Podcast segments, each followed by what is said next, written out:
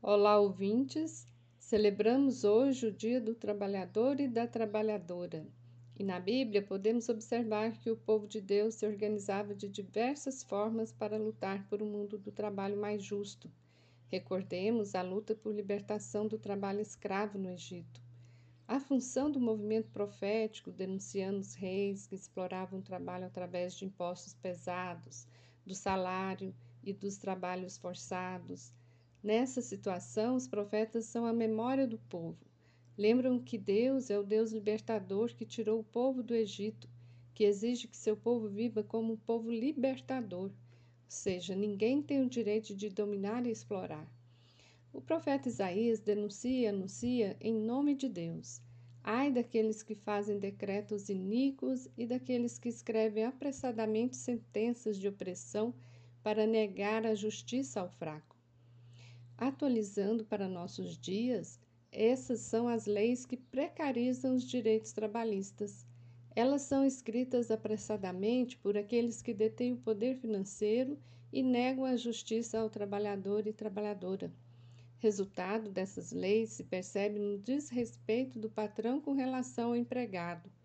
Em nome do lucro, o patrão passa por cima dos direitos do trabalhador, que são os direitos que garantem a dignidade de vida. No Novo Testamento, Jesus percebe o resultado dessa exploração.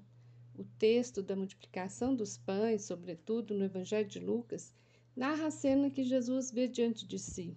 A multidão de pessoas famintas de pão, desoladas, sem acesso aos direitos fundamentais da pessoa humana.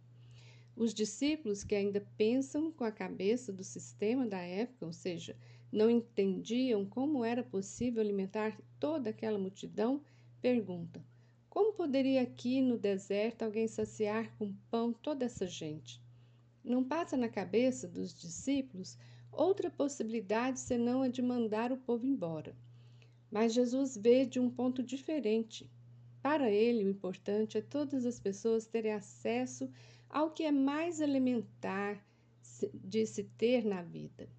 Jesus proclama a partilha como a lei máxima da economia.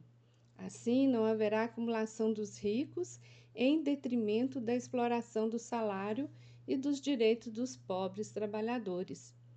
São Tiago, na carta, aplica o ensinamento de Jesus numa situação bem concreta. São Tiago percebe que os ricos não vão ao encontro do trabalhador guiados pelo amor e justiça, que quer seu bem e sua realização. Eles são guiados pela ganância que gera a morte do trabalhador. Vocês, ricos, amontoam, amontoam tesouros para o, os fins dos tempos.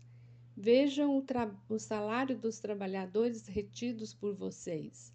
Esse salário clama, e os protestos dos cortadores chegaram ao ouvido do Senhor dos Exércitos. Vocês tiveram na terra uma vida de conforto e luxo. Vocês condenaram e mataram um justo, e ele não conseguiu defender-se. Tiago, capítulo cinco.